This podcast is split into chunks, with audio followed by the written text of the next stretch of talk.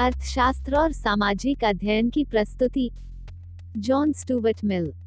John Stuart Mill का जन्म 20 मई 1806 को हुआ था।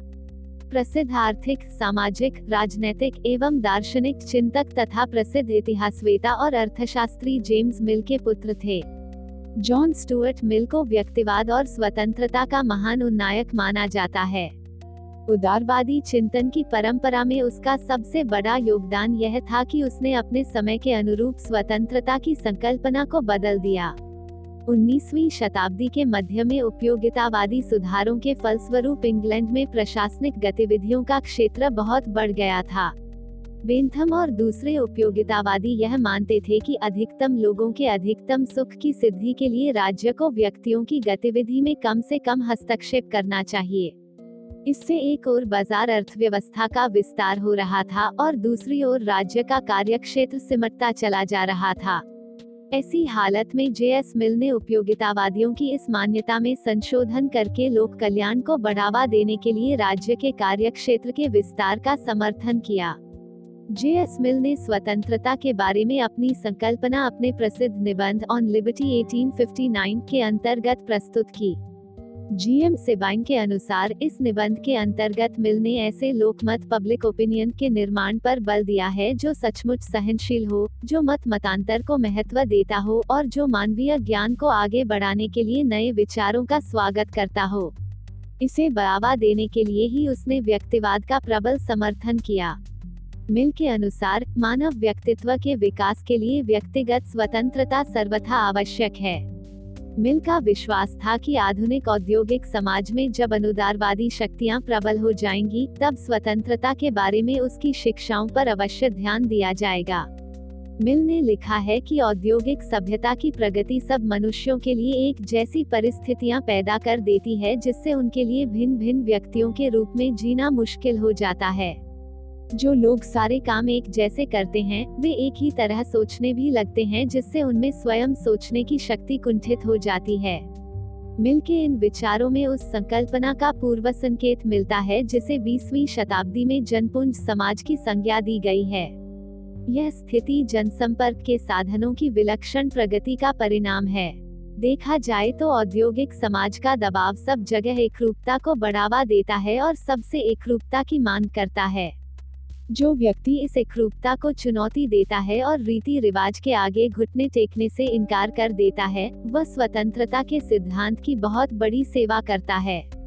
इस तरह के मौलिक विचार प्रस्तुत करके मिलने औद्योगिक समाज के प्रति अत्यंत मानवीय और लोकतंत्रीय दृष्टिकोण का परिचय दिया है। मिल ने अपनी प्रसिद्ध कृति कंसिडरेशन ऑफ़ रिप्रेजेंटेटिव गवर्नमेंट 1861 के अंतर्गत प्रतिनिधि शासन के सिद्धांत का समर्थन करते हुए मताधिकार के क्रमिक विस्तार की योजना प्रस्तुत की है।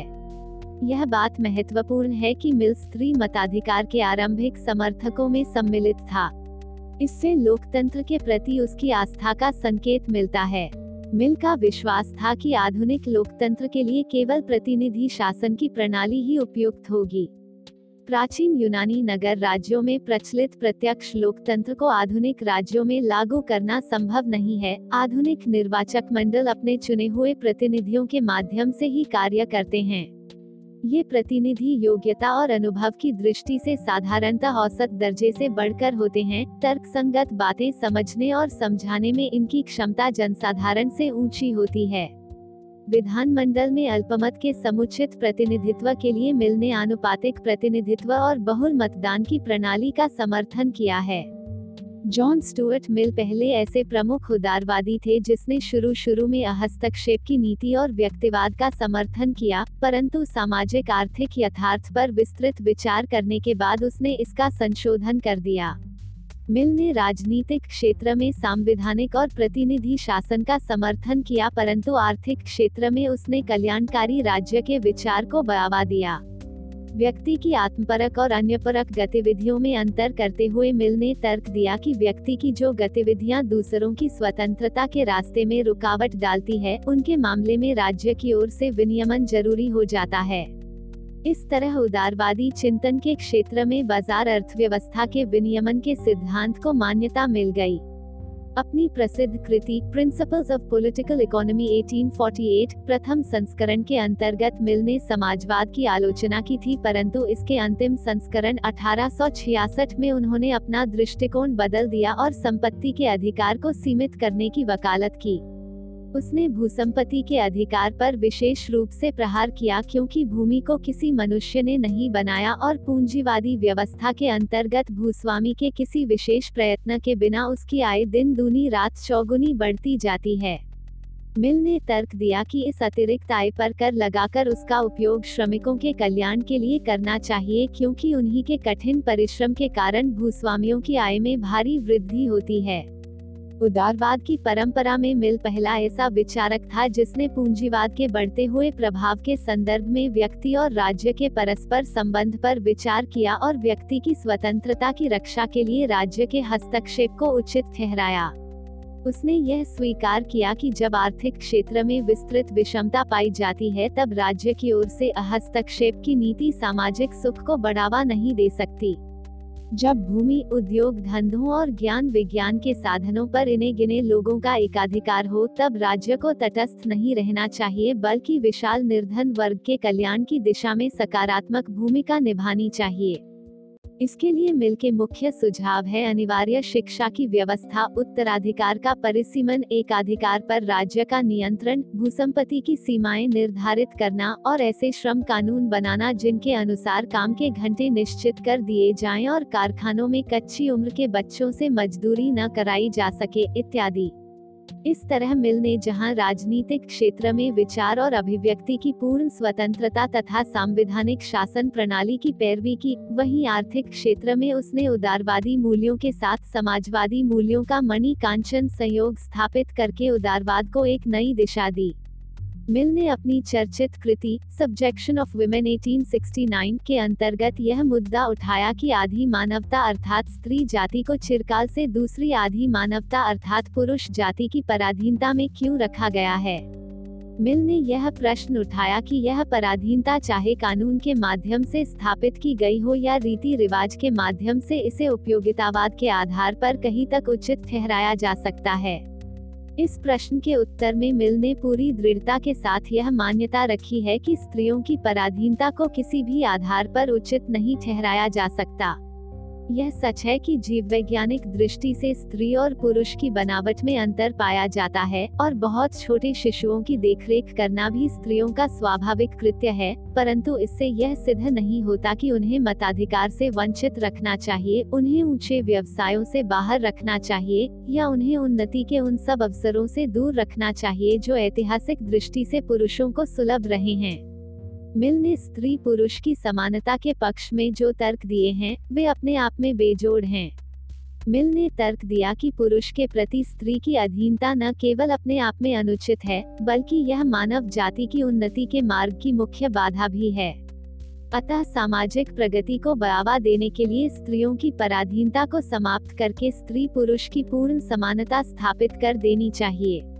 ऐसा न हो कि एक पक्ष को शक्ति एवं विशेषाधिकार प्राप्त हो और दूसरे पक्ष को अशक्त एवं अयोग्य बना दिया जाए। मिल ने व्यक्ति की स्वतंत्रता को सर्वोच्च महत्व देते हुए यह मत रखा कि राज्य को साधारणतः व्यक्ति की गतिविधियों में न तो हस्तक्षेप करना चाहिए, न उन पर कोई प्रतिबंध लगाना चाहिए, परंतु यदि यह सिद्ध किया जा सके कि ऐसा हस्तक्षेप समाज के हित में ज़रूरी है तो उसे उचित ठहरा सकते हैं। ऐसी स्थिति को स्पष्ट करने के लिए मिल ने व्यक्ति की आत्मपरक और अन्यपरक गतिविधियों में अंतर किया और यह स्वीकार किया कि यदि व्यक्ति की अन्यपरक गतिविधियों से समाज को हानि हो सकती हो तो उन पर प्रतिबंध लगाना उचित होगा।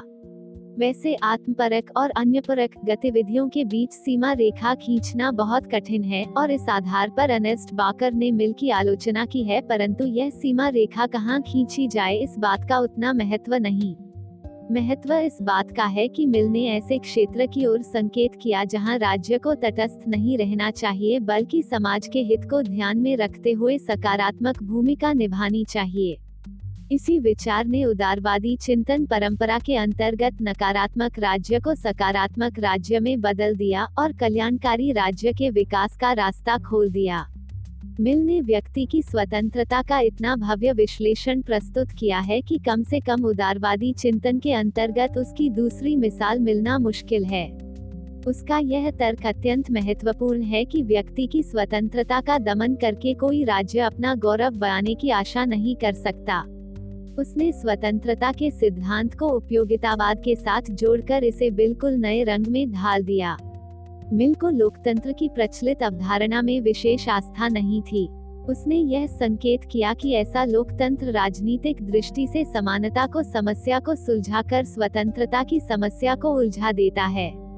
उसने अभिव्यक्ति की स्वतंत्रता को सबर ने आगे रखकर लोकतंत्र की इस त्रुटि को दूर करने का प्रयत्न किया। उसने लोकतंत्र के प्रचलित ढांचे को सुधारने के लिए ठोस सुझाव दिए। सबसे बढ़कर उसने शासन की संस्थाओं में अल्पमत के समुचित प्रतिनिधित्व पर बल दिया। मिल ने अपने युग में न केवल मताधिकार के विस्तार की बात उठाई, बल्कि स्त्रियों की पराधीनता पर प्रबल प्रहार किया। इस तरह उसने न केवल स्त्री जाति की गरिमा को मान्यता दी, बल्कि समाज को भी उनकी प्रतिभा से लाभान्वित होने का रास्ता दिखाया। इस तरह आधुनिक राजनीति सिद्धांत की परपरा में मिल का योगदान अविस्मरणीय रहेगा। धन्यवाद।